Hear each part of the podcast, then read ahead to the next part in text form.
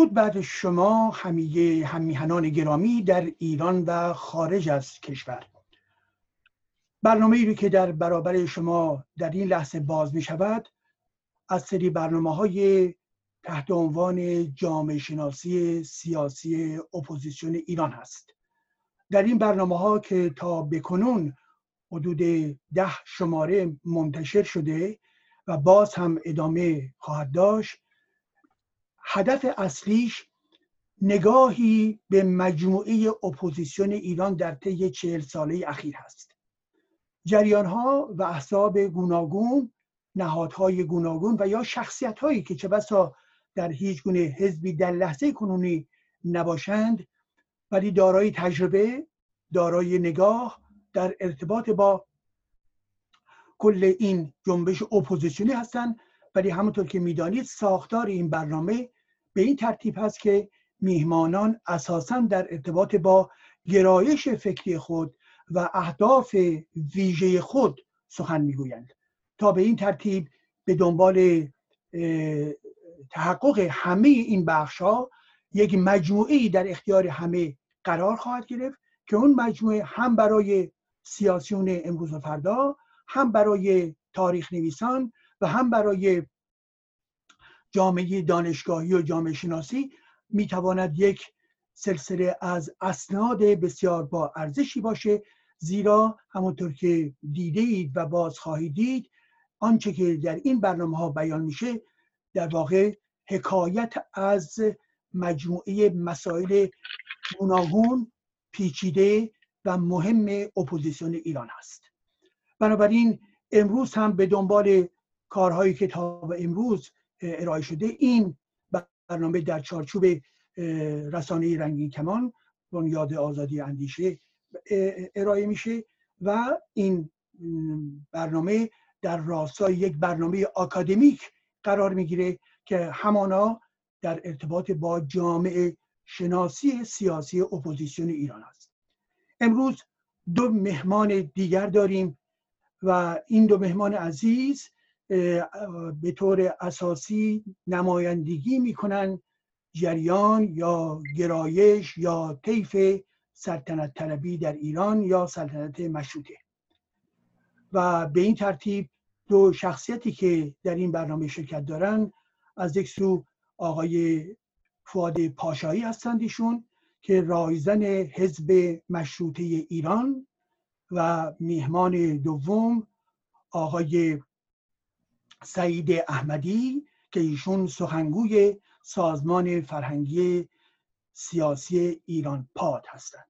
و به این ترتیب ما یک فصل جدیدی رو میگشاییم. همونطور که می‌دانید تمام این برنامه ها کلیه گرایش های گوناگون سیاسی اپوزیسیون را در بر می‌گیره و امروز در ارتباط با چنین نگاه و گرایشی که به عنوان جریان سلطنت طلب یا مشروط طلب مطرح هستند و خود از این مهمانان عزیز راجع به گرایش خودشون حتما توضیح جدیدی یا کاملتری خواهند داد. بنابراین جناب آقای فاد پاشایی گرامی درود بر شما و به این برنامه خوش آمدید. ممنونم آقای دکتر. من سلام می‌کنم به شما و به آقای احمدی. امیدی که برنامه امروز ما برنامه مفید و سازنده باشه. متشکرم و همچنین جناب آقای سعید احمدی گرامی درود بر شما. به این مصاحبه و گفتگو خوش آمدید. سپاسگزارم. من هم درود دارم خدمت شما و دوست گرامی جناب فعاد پاشایی. متشکرم.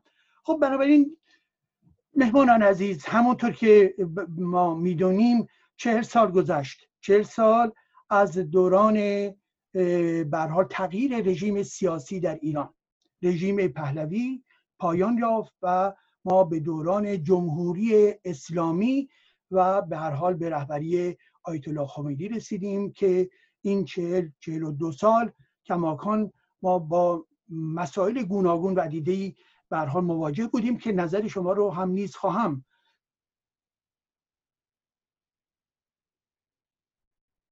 یک نگاه تقریبا تاریخی داشته باشیم به آستانه انقلاب انقلاب اسلامی و پرسشی که می‌خواستم از شما مهمانان گرامی بکنم این هستش که آیا در آستانه انقلاب اسلامی آیا شاه می توانست سیاست خود رو تغییر بده و مانع این انقلاب اسلامی بشه؟ آیا حکومت شاه قابل اصلاح بود؟ آیا پاسخ مثبتی برای اینکه این چنین رفرم هایی صورت بگیره که مانع انقلاب بشه شما سراغ دارید در این لحظه کنونی. هرچند که ما با فاصله داریم صحبت می‌کنیم ولی به حال شما در این بستر فکری حتما دارای ایدههایی هستید و در نگاه برها تاریخی و یا باز کالبوت شکافی این تاریخ در این زمینه نظرات خود رو بفرمایید. دوستان گرامی از کدوم از شما آغاز بکنه؟ آقای پاشایی احمدی؟ بفرمایید خواهش می‌کنم. سپاسگزار هستم. حضورتون ارز کنم که در پاسخ به پرسش جنابالی اول بایستی این موضوع مشخص بشود که آنچه که در 1357 یا 1979 در ایران رخ داد انقلاب بود یا یک شورش در حقیقت بدون مطالعه بود توسط مردمانی که به هیجان آمده بودند.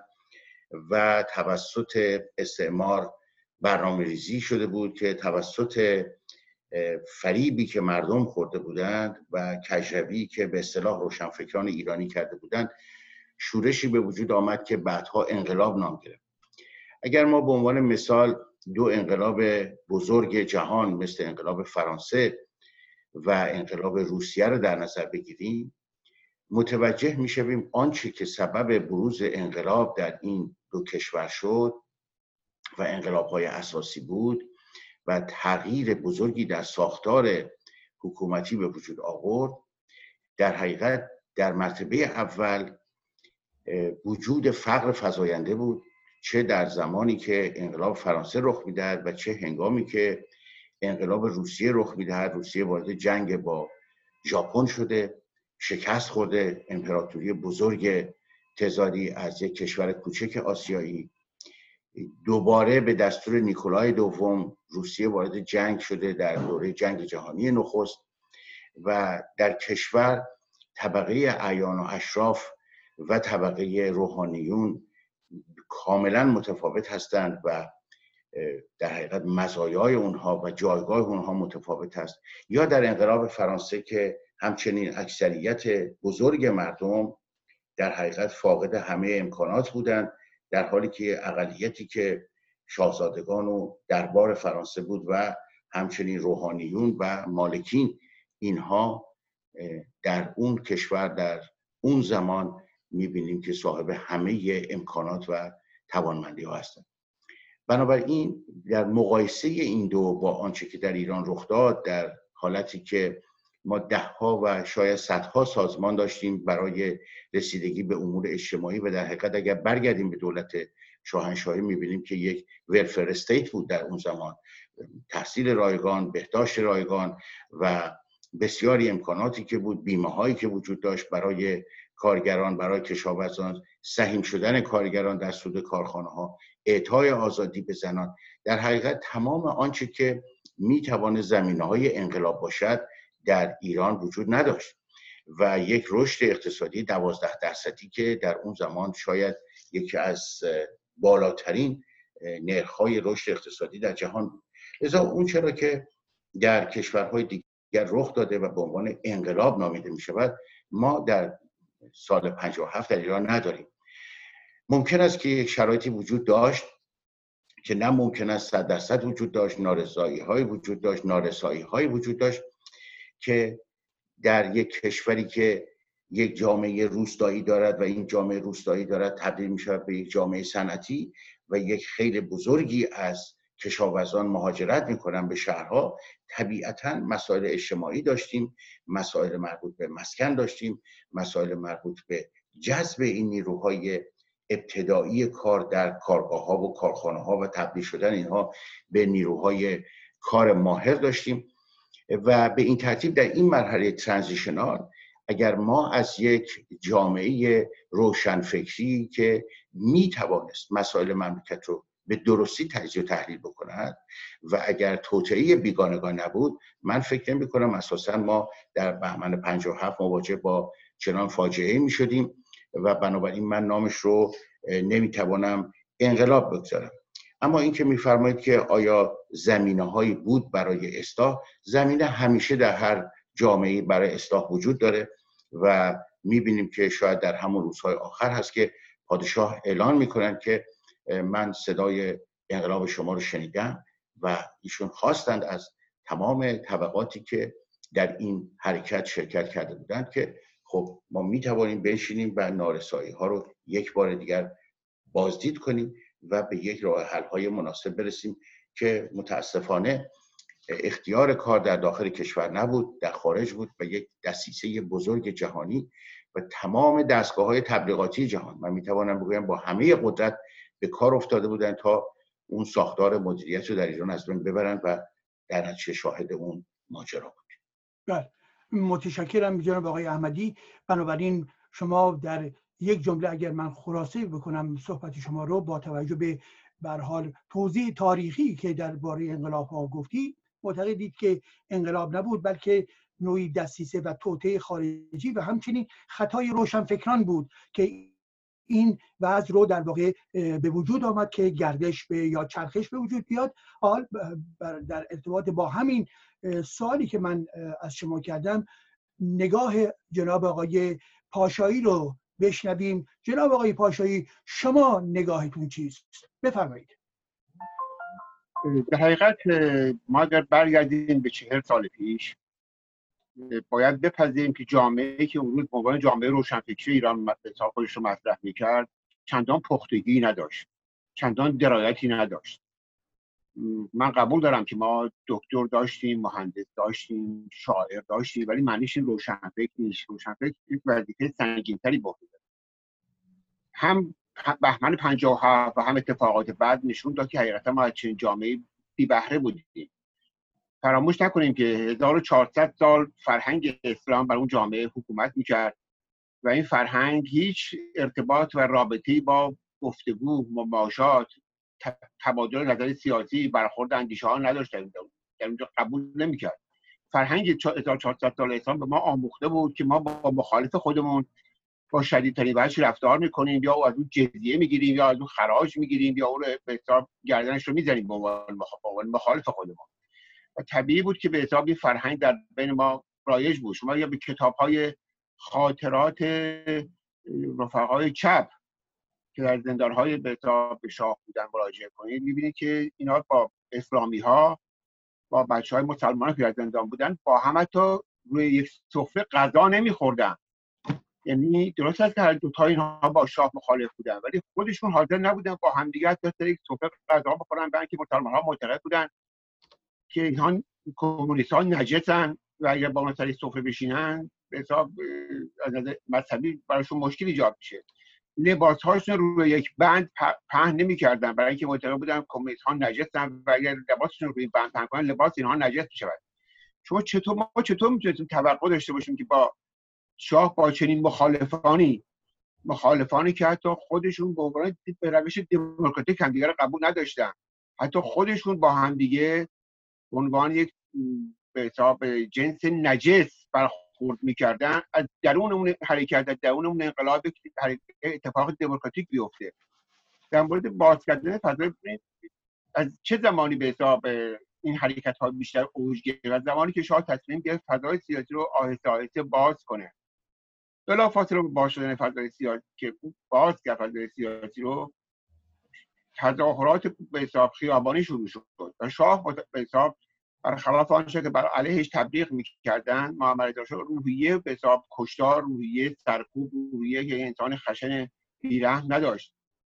و او آدمی نبود که بتونه به حساب مردم حتی بعدها در خاطراتش نوشت که او آدمی نبود که بتونه در به حساب خاطر حفظ حکومت خودش مخالفین خودش رو با شدیدترین وجهی که بعدها دیدیم همون مخالفین هم به چه ترتیب عمل کردن عمل کنه. ما فراموش نکنیم که شاه یکی از قدرتمندترین ارتش های جهان رو یا به قول یکی از پنجمین ارتش غیر اتمی جهان رو ساخته بود. ولی هیچ از این ارتش برای حفظ حکومت خودش استفاده نکرد. وقتی که به حساب تصمیم گرفت که بین مخالفین خودش کسی رو به نخست وزیری به انتخاب کنه و دکتر شاپور بختیاری سمت رو قبول کرد دوستان بختیار که با او 25 سال همراه بودن یا به قول خودشون 30 سال همراه بودن هموطن بودن و هم عقیده بودن در مورد مخالفت پاشا و مدام به حساب بر تبل دموکراسی آزادی برابری و مخالفت با دیکتاتوری حرکت می‌کردن می‌زدن حاضر نشدن حتی با بختیار همراه بشوند. چرا؟ چون وزنه طرف مقابل که روح الله خمینی بود سنگینتر شده بود. طبیعی بود که اونها باید به طرف به وزنه سنگینتر میچرخیدن و به دنبال پیروزی بودن. این حرکت اونها نشان می‌دهد که این مخالفین شاه به دنبال دموکراسی و آزادی نبودن به دنبال نبودن که یک فضایی کار مثبت انجام بدن به دنبال که چه کسی پیروز است سوار اتوبوس او بشوند. حتی اگر اون پیروز قبل از اینکه به سر کار بیاید در رسالهش در کتابهاش از همبستری با شطور از همبستری با گاو نوشته بود. از همبستری با عمه و خاله خودش نوشته بود. که در کتاب آقای خمینی وجود داره در رسالهش حالا البته این رو ما در مرحله بعد نگاه خواهیم کردش ولی در یک کلام بنابراین خدمتتون هستم که اگر او دریچه رو باز کرد؟ ولی وقتی دریچه رو باز کرد به جایی که مخالفین به همکاری بیان به تلاش برای سازندگی بیان به حساب مخالفت و شکست ببین ما فراموش نکنیم که در سال 41 شاه تصمیم گرفت که انقلاب به انقلاب سفید به حساب راه بله. در اون انقلاب چه می‌کرد؟ حق رأی به زن می‌داد. کارگر رو در سهام کارخانجات شریک می‌کرد. رعیت رو از قید ارباب رها می‌کرد. مخالفین شاه که سالیان سال عنوان به خصوص بخش کمونیستش در اون میکوبیدن که آقا باید کارگر رو به زندگی رسید رعیت رو به زندگی رسید به جایی که بیاین و به شاه کمک کنند که این اهداف رو بهتر و با همکاری گسترتر جامعه حساب انجام برسونه ریختن در خیابان اتوبوس شکستن دانشگاه ها رو خورد کردن شیشه های مغازه ها رو خورد کردن که چرا می‌خواهید به زن آزادی بدهید چرا می‌خواهید به زن حق رأی بدهید طبیعی بود که به خصوص در سال 41 اولین تجربه که شاه در مورد باز کردن فضای سیاسی و همکاری با مخالفینش داشت دلسرد شد. در سال 57 هم خود مخالفین فضا رو نشون که حقیقتا آماده نیستن که به حساب بیایند و کمک کنن برای ساختن یک کشور بهتر در که او آماده بود که دریچه ها رو باز کنه به و بهش رغبتی از مخالفینش نمی‌دید متشکرم جناب آقای پاشایی عزیز. امیدوارم که مسئله تکنیکی ما نداشته باشیم یه گاهی من یه نارسایی می‌بینم. به امیدوارم که بخش تکنیکی به ما این اطلاع رو بده. ولی با توجه به مطالبی که مطرح کردید بر حال یک سوال مهم در این نقطه به وجود میاد. اگر مسبب اصلی این انقلاب یا شورش هر چیزی که هر نامی که شما بخواید روش بگذارید این هستش که خود رژیم شاه نبود دیگران بودن مخالفین بودن. حال این سال مطرح میشه که زمانی که جامعه به نحوی می‌رفت که یک بحران رو در زندگی خودش وارد بکنه چگونه میشه این تصمیم شاه رو فهمید که دو حزب موجود رو منحل می‌کنه و جامعه رو فرا می‌خونه که به سوی حزب رستاخیز بره؟ این تصمیم معناش و به هر حال تحلیل از این چی هستش؟ جناب آقای احمدی گرامی بفرمایید. خصوصتون از کنم جناب دکتر ایجادی ببینید مملکت ما در یک حالت ترانزیشنال بود. ما داشتیم از یک کشور کشاورزی تبدیل می‌شدیم به یک کشور صنعتی و جهش اقتصادی صنعتی فرهنگی در مملکت ما به قدری سریع بود که اون جهش رو ما در زمینه های فرهنگی نمی‌دیدیم. مطالبی که جناب پاشایی اشاره کردند و تنگناهای اجتماعی که در جامعه ما وجود داشت همگام با پیشرفت های صنعتی ما نبود. ما پیشرفت های مادی بسیار زیادی داشتیم اما در بخش معنوی 1400 سال بود که ما سرکوب شده بودیم. لذا در اون دوره بحرانی طب، طبیعی است که جامعه ما بایستی راه خودش رو مشخص می‌کرد. در 1342 حزب ایران نوین تأسیس شد که توسط آقای حسن علی منصور درست شد بعد از ترور منصور آقای قبیدان خسرتی شد. و در کنار این حزب دیگری بود که آقای علم درست کرده بود به نام حزب مردم. این دو دو حزب مقتدر سیاسی اون زمان بودن در رقابت با یکدیگر ولی همواره حزب ایران نوین بود که اکثریت رو داشت. زمانی که در 1353 در جمع خبرنگاران شاهنشاه مسئله رستاخیز رو مطرح می‌کنن اولا منظور ایشان از رستاخیز حزب نبود. ایشان دقیقا در اون سخنرانی می‌گویند که ما در یک شرایطی هستیم که در این شرایط کسانی که باورمند به مشروطه پادشاهی هستند کسانی که به دنبال انقلاب سفید و به ثمر رساندن خواستهای انقلاب سفید هستند امروز در یک صف قرار دارن کسانی که مخالف هستند در صف دیگری قرار دارن. و ما در اون شرایط که توانسته بودیم در اوپک احقاق حق بکنیم و سهم تقریبا واقعی خودمون رو از نفت درخواست بکنیم از کمپانی های بزرگ و مملکت با به دست آوردن این پول در حال این تغییر و تحول و جهش بزرگ بود. ما نیازمند یک اصلاح عمیق اجتماعی بودیم که میبایستی توسط روشنفکرانمون انجام می‌شد که نشد. که روشنفکران ما یا روشنفکران کاملا چپگرایی بودند که توجهی به پیشرفت ها نداشتن توجهی به شرایط جامعه نداشتن فقط حالت مبارزه با رژیم پادشاهی در دستور کاری بود و یا روشنفکران مذهبی بودن یا لیبرال مذهبی هایی مثل آقای بازرگان که اینها هم توجه به مسائل اجتماعی و ریشه های مشکلات نداشتن. در نتیجه ما بر سر یه دوراهی بودیم باید راهمون رو انتخاب می‌کردیم. و در اونجا این مسئله رستاخیز مطرح شد که در این حال رقابت هایی که بین این دو حزب هست و فرصت هایی که بایستی برای احزاب دیگر به وجود بیاید همه اینها در قالب یک تشکیلاتی که ایشان شاهنشاه اشاره می‌کنن که حالا رستاخیز ملی یا نام دیگری برای اون انتخاب بکنی که قبلا انتخاب نشده باشد منظور تشکیل حزب نبود. منظور این بود که یک جریان سیاسی واحدی در مملکت مشخص بشود که در برابر اون جریان سیاسی دیگری که همگام و همراه با این نیز شکل بگیره و کلیه احزابی که با این جریان سیاسی هماهنگ هستن زیر یک جهت جمع بشوند و کارهای خودشون انجام بدن که دیدیم که اینها هم گروه هایی درست کردن مثل گروه پیشرو یا بعد گروهی که بعدا شاهراه نام گرفت و در حقیقت بنا بر این بود که تمام این احزاب زیر یک چتر منتها احزابی که در این جهت دارن فکر می‌کنن متشکل بشون. حالا این البته تعبیر و تفسیر شد به سیستم تک حزبی که مخصوص حکومت های دیکتاتوری هست و به خصوص حکومت های توتالیتری که هم دیکتاتوری هستن و هم ایدئولوژیک هستن.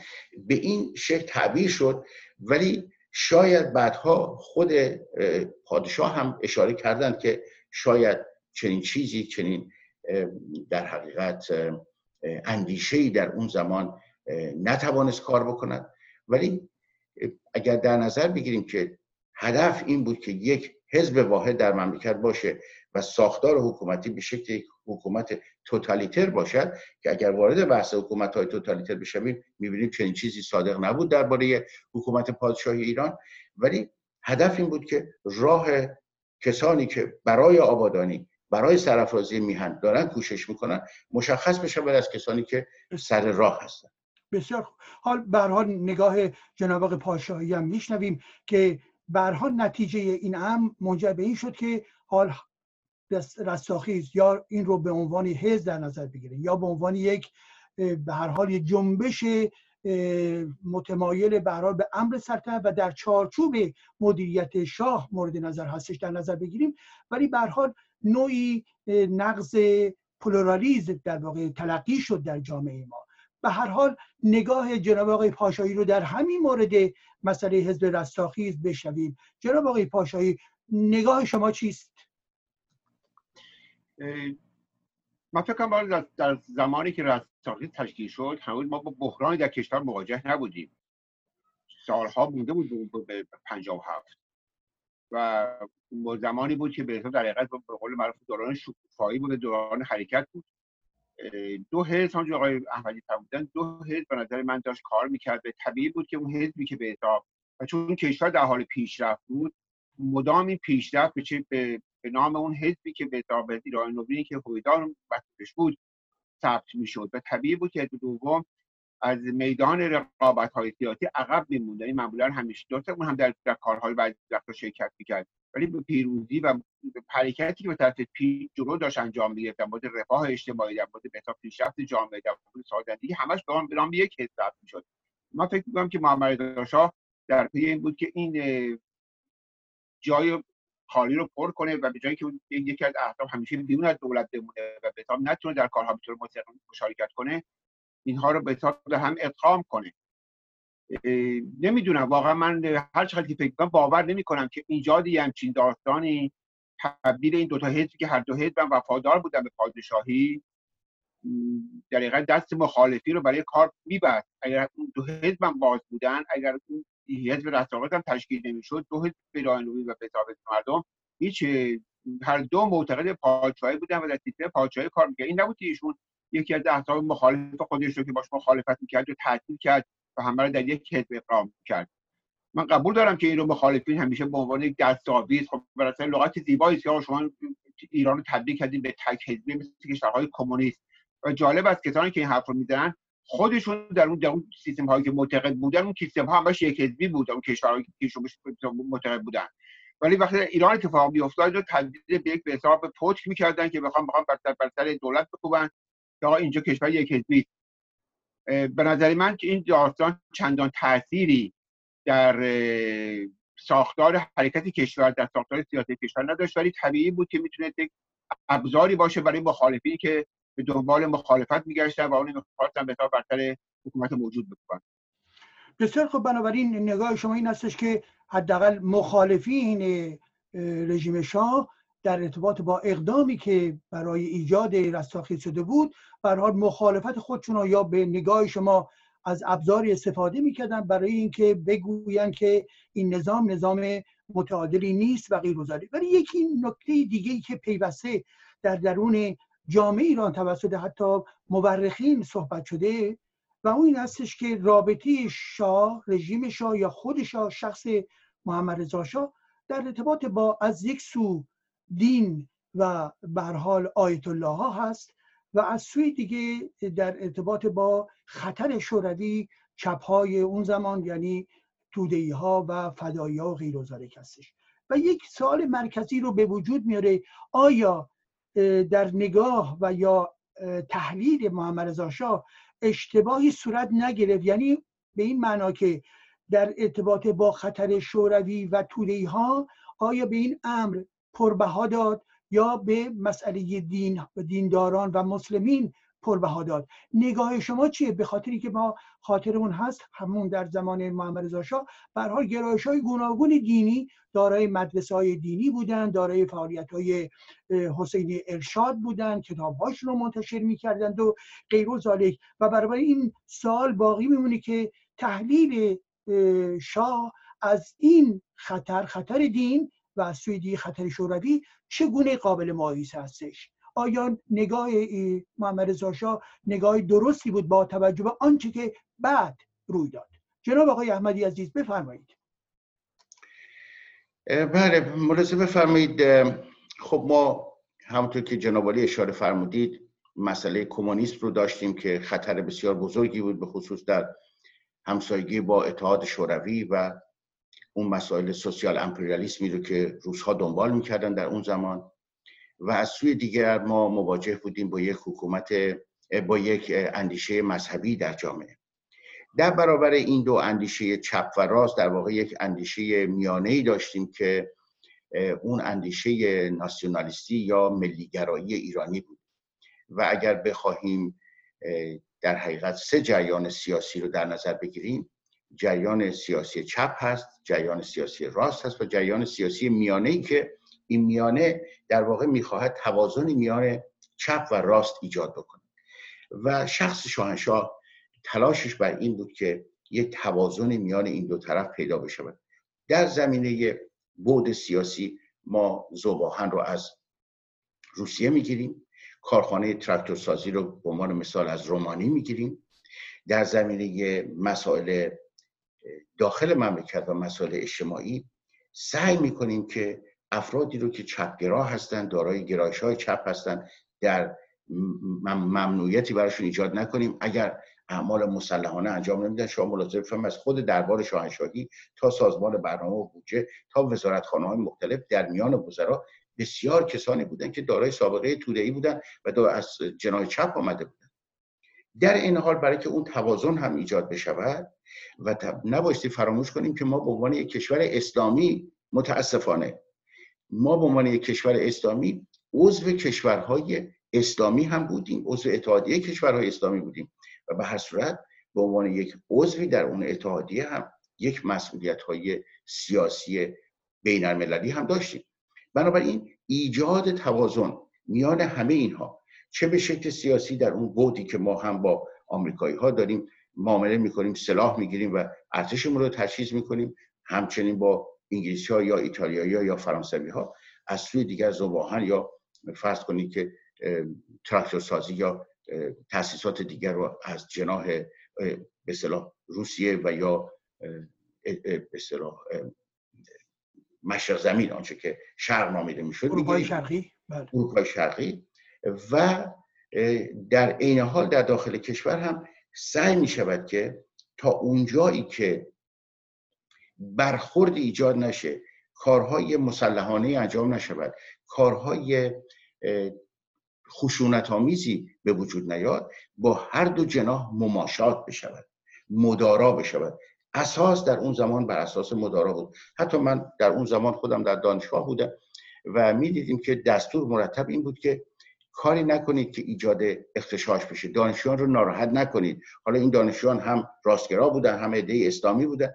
هدف این بود که اجازه بدهیم که مملکت در راهی که دارد می‌رود بتواند به اون درجه از رشد فکری برسه در چالش با این جناهای مختلف اندیشه ای و هم به آن رشد اقتصادی برسد که زمینه دیگر برای فقر وجود نداشته باشد که این جناهای تون روی راست و چپ بتوانند از اون استفاده کنند این هدف و انگیزه بود که در اون زمان دنبال میشه بسیار خوب به هر حال یک مطلبی که در پشت این پرسش وجود داره این هستش که به نحوی خیلی آمیانش گفته میشه که آیا محمد رضا از بیشتر از شوروی و چپ ها میترسید یا از جناح مسلمانان و از برها گرایش های اسلامی و یا حتی نهاد مستقیما مذهب که توسط حوزه ها نمایندگی می‌شد. که البته حوزه یک پارچه نبود گرایش های گوناگونی درش وجود داشت و ما این رو بهش اطلاع داریم. به خصوص از زمان سال 42 دیگه این روشن شده بود با مخالفت خانی های آیت الله خمینی. ولی به حال این سال باقی مونه به خاطر اینکه حساسیتی که نسبت به این دو گرایش وجود داشت چه بسا حالا من رو در سال دیگه این مطرح خواهم کرد باسا به این رو هم در تحلیل جامعه بینالمللی ما می‌تونیم ببینیم که به حال به ظاهر اون چه که حساسیت بود اینکه مواظب شوروی ها یا چپ ها چه بسا باید بود. آقای پاشایی عزیز نگاه شما چیست؟ که جناب پاشایی بفرمایید ببینید خطر از هر دو جناح احساس می‌شد. اینطور نبود که خطر فقط از جناح راست باشد یا فقط از جناح چپ. از هر دو جناح این خطر احساس می‌شد. و در مجموع خطری که دو جناح در آمیزش با یکدیگر داشتن چون هر دو اینها مخالف دستگاه حکومتی بودن بنابراین در خیلی از جاها با توجه به اختلافات ایدولوژیکی که با هم داشتن اینها با هم سازش بسیار تنگاتنگ و نزدیکی هم داشتن که سمبل این سازش رو شما در شخصیت آیت الله طالقانی می‌بینید که هم یک آخوند سوسیالیسته و هم از اون طرف خب یک فرد مذهبی است. بنابراین خطر از هر دو سو احساس می‌شد. ولی در مواجهه با این خطر سیاستی که رژیم شاهنشاهی اتخاذ کرده بود سرکوب نبود. این بود که مماشات بکنیم مدارا بکنیم شرایطی به وجود بیاد تا همه این جناها بالاخره به یک حالت سکون و آرامش برسن متشکرم. خیلی ممنون. جناب آقای پاشای گرامی بفرمایید نظرت خودتون رو در این زمینه عرضه بکنید. خیلی ممنون. من معتقدم که وقتی باید خطر صحبت کنیم در اون شرایط طبیعی بود که به حساب مسلمان ها یا بخش های به اسلامی به حساب مخالفان شاه به عنوان یک خطر جدی که می‌تونه حکومت سرنگون کنه دیده نمی شدن برای که نه تنها خود شاه بلکه بخش عمدی از مردم باور نمی‌کردن که روزی آخوند بتواند کشور اداره کند. یا وضعیتی پیش بیاد که بخش های روشن فکر دانشگاهی و اکادمیک ایران رهبریتی که آخوند رو بپذیرن و به بتواند به مردم رو بسیج کنند برای در اختیار گرفتن حکومت. بلکه معتقد که به حساب بخش های فدایان اسلام یا اون گروه های مسلح اسلامی می‌تونن به حساب درد سرساز باشن می‌تونن به حساب آرامش کشور رو به هم با این نگاه به نظرم بهشون نگاه طبیعی بود که در مورد چپ ها غیر از این بود در مورد چپ ها چون شوروی چین با قدرت پشت این نیروهای به حساب گروه های چپ بودن و اونها رو آموزش می‌دادن و اونها رو خوراک حساب ایدئولوژیک می‌دادن خوراک پولی می‌دادن خوراک تسلیحاتی می‌دادن.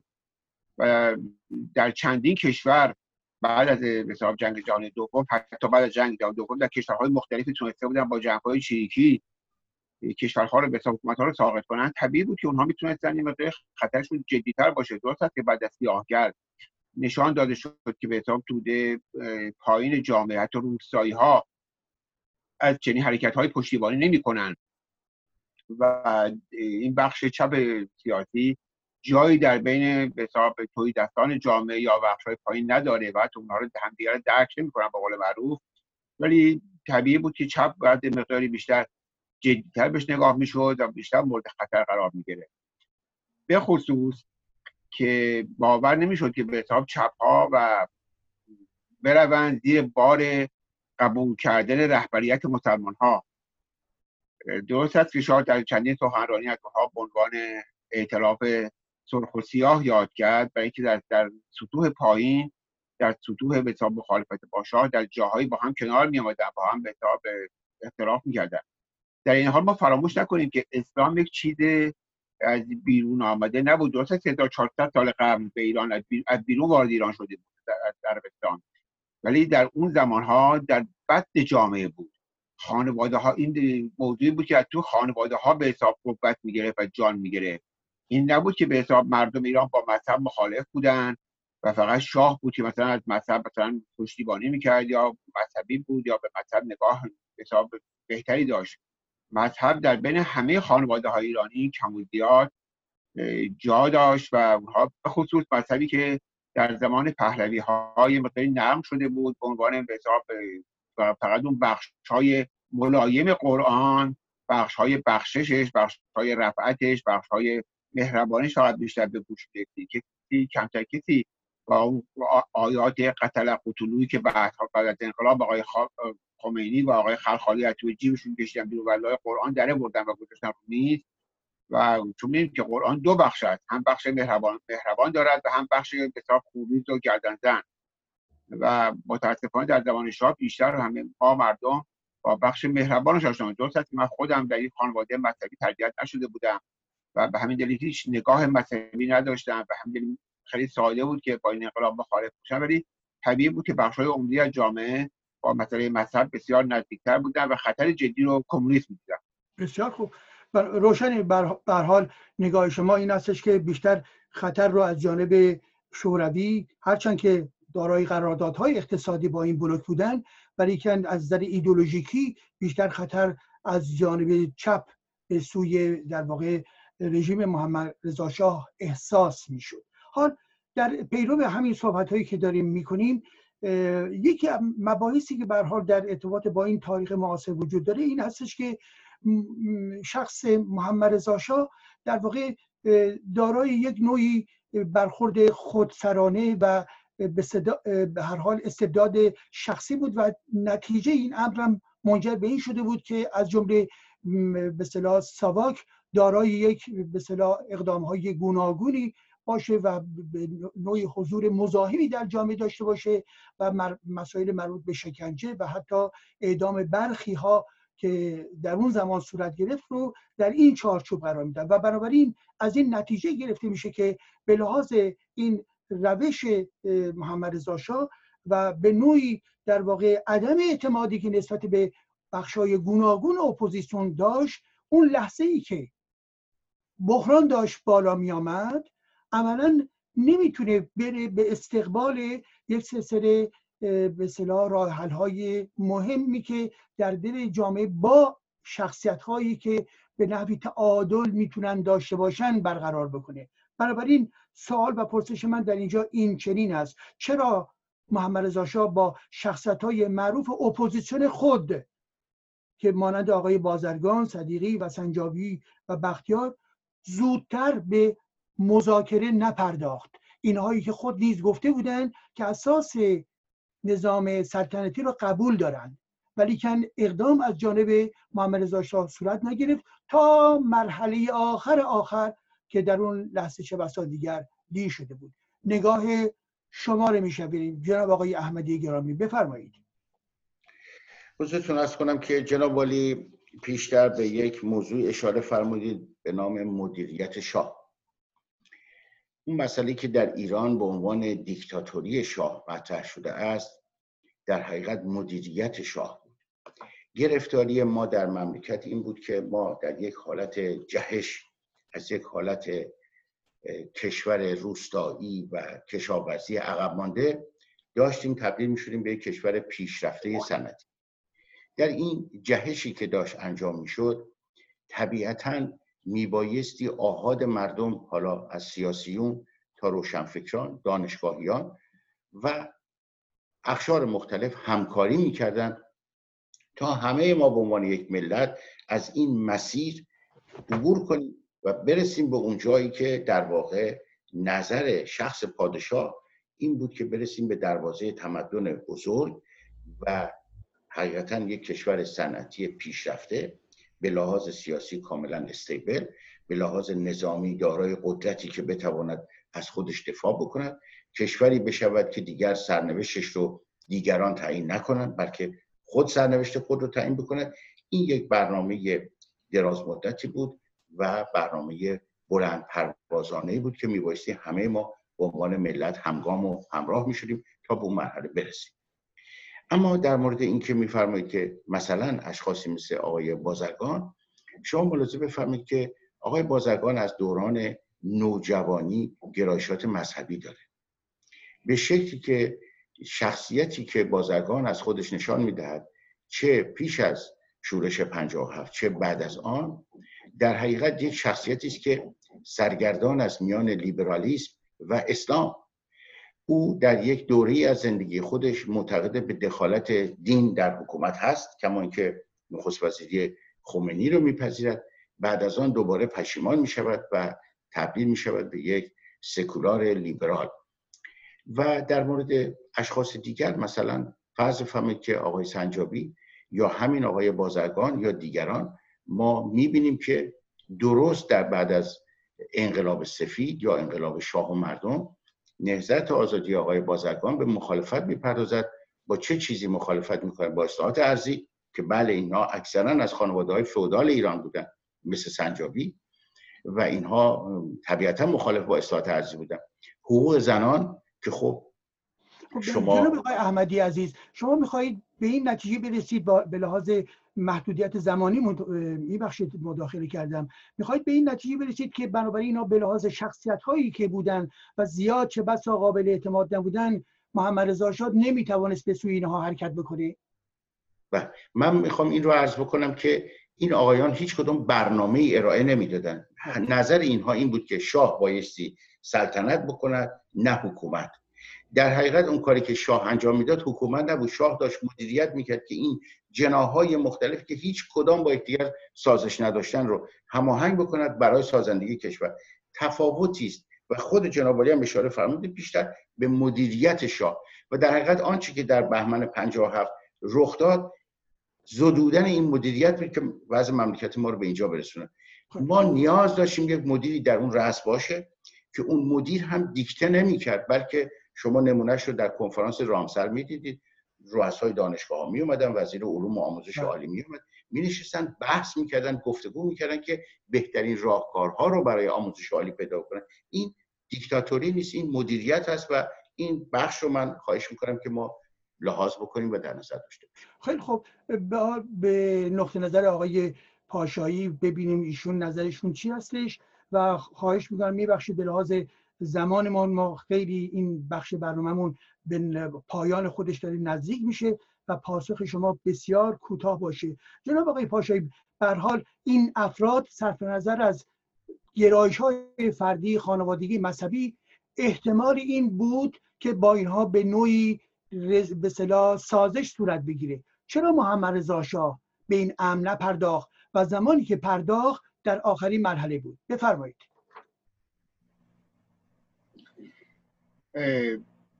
شاید من میپذیرم که مخالفه محمد رضا شاه چه در آن دوره چه در این دوره تلاش می‌کردن او به چهری از او بسازن که قابل گفتگو نبود با کسی کنار نمی آمد با کسی همراه همراهی نمی‌کرد.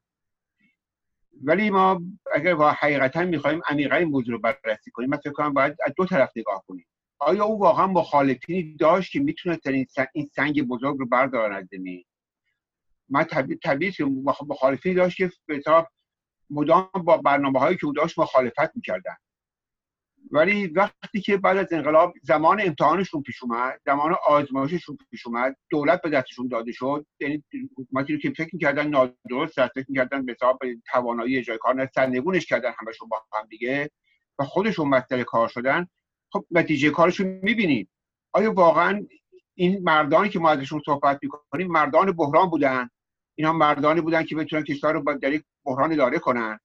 وقتی که بختیار که یکی از مخالفین عمده شاه بود که به نظر من این جربوزه این اراده این توان رو داشت که بین مخالفت با شاه و اون شهوت به دست گرفتن پیروزی بعد از 25 سال مخالفت با شاه رو عوض کرد با میهم پرستی الان مطالعه کشور من ایجاب نمی کنند که من مخالفتی که با این آدم داشتم برای 25 سال رو بچسبم و کشور رو رها کنم. آمد و دست به دست شاه من حاضر به کمک بکنم که این کشور از این بحران بکشید تمام دوستانش رهاش کردن. تمام همراهان قدیمیش رهاش کردن. تمام کسانی که فکر می‌کردن که به حساب او با به حساب محمد شاه کشور رو به روش درستی داره نمی‌کنه رها کردن و به دامن خمینی رفتن. من معتقدم ما باید این رو بررسی کنیم. ما در مورد چه مخالفینی صحبت می‌کنیم؟ در مورد کدوم مخالفی مشخصا صحبت می‌کنیم؟ ولی مخالفی که صد صد هزار نفر که نبودن که. خب چهره شاخص مخالفی 20 تا 30 تا 40 تا بود. کدومی که از اینا برنده آقای آقای حارثه جوادی توان این کارو داشت؟ بیاد این دست دراز کنه و این کشور از اون بحران بکشه بیرون. آقای سنجابی چه این توانی داشت؟ کدومی که از اینا می‌تونه این کارو بکنه؟ محمد شاه من طبیعی که هر کشوری به نظر من باید باید اینجوری باشه. که سازمان های امنیتی نه تنها به دوری بعضی از اتفاقات می‌گیرن در مورد آدم مخالفین همیشه بررسی ها و تحقیق هایی می‌کنن. بله. چهره ها رو به سبب سنگین کنن او وقتی یک بار در سال 41 شاه به مخالفین به جبهه ملی دست دراز کرد. از جبهه ملی خواست که بیاد در دولت شرکت کنه بیاد در دولت به مشارکت و اونا قبول نکردن. بعدا هم در سال 57 ما می‌بینیم که به حساب مذاکرات گسترده ای بود شاید 6 ماه قبلش نه تنها زمان بختیار از 5 6 ماه قبلش با بخش عمومیت مخالفینش داشت و وقتی وقتی به او امیدوار بود که بتونه اول کشور رو آرام کنه وسیله بله. دولت نظامیش و بعد کشور رو به دست مخالفینش بسپره حتی بارها در اون در اون نطقی هم که کرد گفت گفت من صدای انقلاب شما رو شنیدم ولی متاسفانه هیچ کدوم از مخالفینی که برای دموکراسی شعار می‌دادن یا مدعی بودن قبول نکردن که بهتاب در اون شاید کمکش بیان بعد تنها کسی که بختیار بودن در من. بله. بنابراین در این بخش مهمانان گرامی از شما خواهش می‌کنم به آخرین پرسش جواب بدید و این پرسش شما و این پاسخ شما در یک دقیقه باید باشه. و اون هم این هستش که به هر حال کنفرانس گوادلوپ در 57 برگزار میشه و این فکر در درون این کنفرانس هستش که در واقع شاه ماندنی نیست و به دنبال فشارهای گوناگون و از جمله خواست بر حال کارتر عملا شاه مجبور میشه عقب نشینی می‌کنه و در دی ماه 57 ایران رو ترک می‌کنه و شاه از ایران میره. حال تحلیل شما از سیاست آمریکا و نتیجه این پذیرش نتیجه روانشناسی و روانشناسانی این به حال رویداد و این گسست چگونه هست؟ در یک دقیقه هر کدوم از شما عزیزان بفرمایید. جناب آقای احمدی گرامی با شما. بله شوربختانه بعد از جنگ دوم و وارد شدن آمریکایی ها به خاورمیانه سیاست هر دو حزب ایالات متحده این بود که ایران رو در واقع یک بخش مستعمراتی ایالات متحده قرار بدن این هدف آمریکایی ها بود چه دموکرات ها و چه ریپابلیکن ها اما به خصوص حزب دموکرات سازش بسیار نزدیکی داشت در خرداد سال 1141 هم مشخص شد که دقیقا آمریکایی ها دست داشتن و روحالله خمینی توسط آیت الله با سفارت آمریکا در تهران دست داشت. حزب دموکرات بیشتر در جهت مذهبیون بود و رابطه بسیار نزدیکی هم با جبهه ملی داشت. و در حقیقت اون جناحی که مخالف شاه بودند بازاری ها و آخوندها و جبهه ملی. در اون شرایط که ما اوضاع ایران رو می‌بینیم و به خصوص وقتی که کارتر صحبت می‌کند که در گوادلوپ که تصمیم نهایی بر این هست که شاه باعث ایران رو ترک بکند در واقع می‌رسیم به اوج این توطعه که اینها دیگران رو هم تشویق می‌کنن و وادار می‌کنن که مملکت رو به یک شکل و صورت دیگری اداره بکنن که اون استقلالی رو که شاه به دنبالش بود و اون شرایطی رو که ما می‌رفتیم تا با اون مطالبی که من پیشتر ارز کردم به دست بیاوریم اون رو جلوگیری بکنن. تصور اینها هم این بود که در حقیقت ایران می‌تواند به شکل یک پارچه تبدیل بشود به یکی از مستعمرات آمریکا و کنترل حکومت به طور کلی در ایران در دست آمریکایی ها باشد با توجه به وعده هایی که خمینی داده بود اما بعد از روی کار آمدن خمینی صحنه عوض می شود و معلوم می شود که ایشان تغییر کرده است و آمریکایی ها صحنه رو در اینجا باختن و در حقیقت امروز پاتک اشتباهی رو دارن می‌خورن که در سال 1979 راجبه کشور ما انجام متشکرم. جناب آقای پاشه گرامی به همین فشردگی خواهش می‌کنم نظر خودتون رو بیان بکنید. بفرمایید از من طبیعی است که به حساب نظر من در اون شرایط کمپانی های نفتی یا بسیاری از کسانی که در اون صنعت نفت قدرتمند اون روز به ترین بودن دلشون نمی‌خواد که شاه در قدرت باشه. ولی چیزی که به نظر من گوادلوپ رو ترکیبش یکسری کرد این بود که مردمی که به حساب در خیابانها می آمدن و تظاهرات می‌کردن و رهبریت که خامنی از خودش در اون خیزش ها جا انداخته دنیا دنیا پذیرفته بود که به حساب خمینی رهبر بلامنازعه آینده چون همه گروه های سیاسی همه چهرهای سیاسی ایران در برابر خمینی تسلیم شده بودن اون پذیرفته بودن ولی چیزی که برای من جالب است این است که هیچ کسی از مخالفین شاه که همیشه در مورد 28 مرداد کوتاه 28 مرداد صحبت کردن از کوتاه 22 بهمن صحبت نمی کنند که آمریکایی ها ژنرال هایزر رو به ایران فرستادن که ارتش رو خونسا بکند. که که بتونه کمک کند که خمینی روی کار بیاد و اینو به عنوان کودتا نمی‌بینن ولی نقش به حساب در سال 32 مدام ما می‌بینیم که برای سالیان سال برای 20 خورده سال 30 سال مدام به هنوزم بعد 40 سال. بعد از انقلاب هنوز از کودتای 28 مرداد صحبت ولی کسی از کودتای 22 بهمن صحبت نمی‌کند که بر رسیده آمریکایی ها در صورت گرفت. بله.